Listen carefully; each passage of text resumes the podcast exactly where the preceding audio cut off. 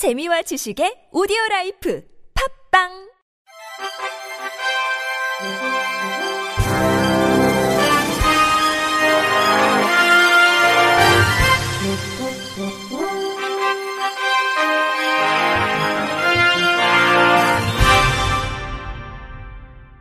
청취자 여러분 안녕하십니까? 12월 24일 목요일 KBIC 뉴스입니다.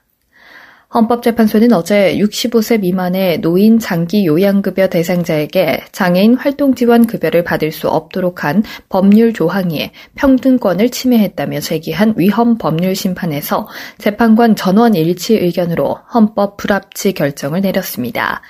헌법 불합치는 위헌 법령을 개정할 수 있도록 한시적으로 효력을 인정하는 결정으로 헌재는 2022년 12월 31일까지 개선 입법할 것을 명령했습니다. 헌재는 65세 미만의 노인성 질병을 가진 장애인을 일률적으로 활동 지원급여 신청 자격에서 제외하는 것은 불합리한 차별로서 평등권을 침해한다고 봤습니다. 이어 심판 대상 조항으로 인해 발생하는 차별은 잠정적이라거나 빠른 시일 내에 해소될 것으로 기대하기 어렵다며 지원의 필요성 내지 수요에 맞는 급여, 공급이 이루어지도록 제도 전반에 걸쳐 합리적 체계를 구축한다면 제도 개선에 따른 과도한 재정적 부담을 피할 수 있을 것으로 보인다고 덧붙였습니다. 단 단순 위헌으로 선언해 즉시 효력을 상실하게 할 경우 중복 급여로 인한 문제가 발생할 수 있고 장애인 활동법과 노인 장기 요양법 급여의 구분 체계에 법적 공백이 초래될 우려가 있다면서 2022년 12월 31일을 시한으로 개선 입법이 있을 때까지 잠정 적용을 명했습니다.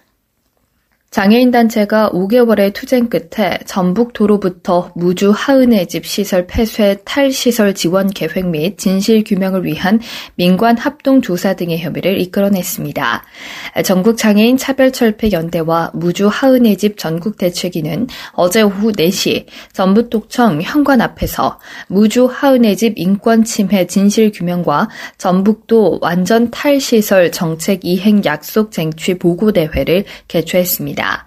전장현과 대최기는 지난 7월 무주 하은의 집에서 사회복지사에 의해 일어난 거주인 인권 침해 문제 해결을 위해 8월부터 전북도에 민관 합동 조사를 촉구하며 5개월 동안 투쟁했습니다. 민관 합동 조사 요구를 위한 두 번의 회의, 도지사 면담 투쟁, 기자회견, 민관 합동 조사, 촉구 1인 시위, 청와대 국민청원, 천막 농성을 진행했습니다. 그 결과 지난 19일 무주 하은의 집 시설 폐쇄, 전라북도 장애인 탈시설 선언, 거주시설 10년 내 단계적 폐지 발표, 무주 하은의 집 민관 합동 조사 즉각 진행에 대해 전북도와 협의를 이뤄냈습니다. 국립특수교육원이 시각장애 학생의 정보 접근성을 향상해 학습권을 보장하고자 올해 장애 학생 교육용 보조공학기기 텍톡을 개발했습니다. 텍톡은 음성 정보 출력기와 학습 정보 관리 앱으로 구성되어 있으며 주변 사물과 도서에 NFC 태그를 부착해 다양한 정보를 음성으로 제공하는 보조공학기기입니다. 학교나 가정에서 텍톡을 통해 손쉽게 주변의 환경 정보를 인지할 수 있어 시각 장애 학생의 인지 능력 발달을 촉진할 뿐만 아니라 맞춤형 학습에도 활용될 수 있습니다. 텍톡은 전국 13개 시각장애 특수학교에 보급할 예정이며 상업적 출시를 통해 개별 구매도 가능할 예정입니다. 국립특수교육원 이한우 원장은 올해 개발된 교육용 보조공학기기가 시각장애 학생의 교육 환경 접근성을 향상시키고 수업 참여 기회를 확대할 것으로 기대한다고 밝혔습니다. 문화재청 국능유적본부 덕수궁 관리소가 덕수궁 중화전 행각에 장애인 경사로 설치 공사를 마무리했습니다. 소득 수준이 높아지고 문화유산에 대한 향유 기회도 다양하게 증가하고 있지만 장애인의 이동 동선과 수단은 그에 미치지 못한다는 판단에 따른 조치입니다.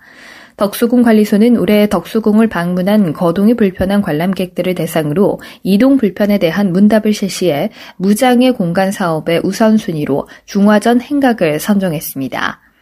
중화전 행각은 덕수궁 주 관람지인 중화전으로 이동하기 위한 통로로 거동이 불편한 관람객은 높은 단차 때문에 멀리 돌아가는 경우가 많았습니다.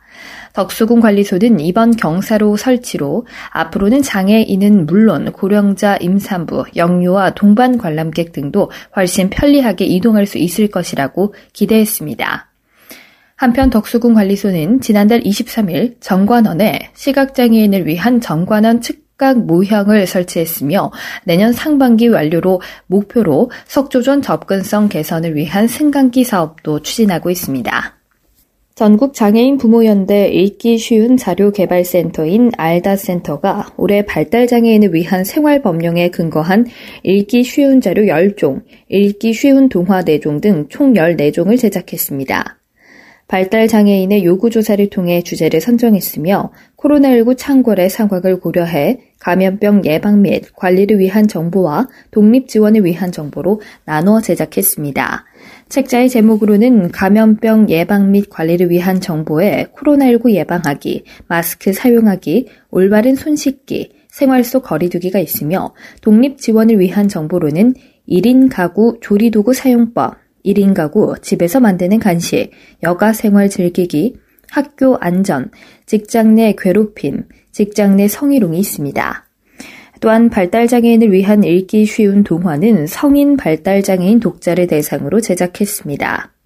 주재원은 발달장애인 감수위원들의 요구조사를 통해 발달장애인이 가장 관심 있는 연애, 독립, 자립으로 선정했으며 발달장애인이 독서일기를 제작해 다양성을 추구하고자 노력했습니다. 관련 자료는 읽기 쉬운 자료 개발센터 알다 홈페이지에서 누구나 다운로드 할 수 있습니다. 제주 복지 포럼이 그저께부터 내년 1월 17일까지 제주 민속 자연사 박물관 갤러리에서 마실 다니는 아이들 발달 장애인의 올레 나들이 사진전을 개최합니다. 마실 다니는 아이들 사업은 코로나19라는 악조건 속에서도 20회기 올레길 나들이를 마무리했습니다. 제주복지포럼 관계자는 발달장애인들은 사회적 상호작용의 어려움과 적응 행동의 문제 때문에 집 밖으로 나와서 다니기가 어렵다면서 특히 혼자서 다니는 것은 당사자 본인과 가족의 대단한 용기가 필요하다고 설명했습니다.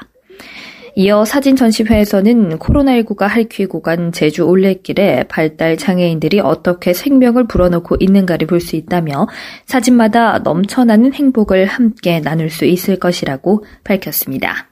끝으로 날씨입니다. 내일은 전국이 대체로 맑겠지만 충남과 전라북도, 전라남도 지방은 흐리다가 오후부터 차차 맑아지겠습니다. 내일 아침 전국의 최저 기온은 영하 10도에서 영상 2도, 낮 최고 기온은 1도에서 8도 사이의 기온을 나타내겠습니다. 이상으로 12월 24일 목요일 KBIC 뉴스를 마칩니다. 지금까지 제작의 안재형, 진행의 박은혜였습니다. 고맙습니다. KBIC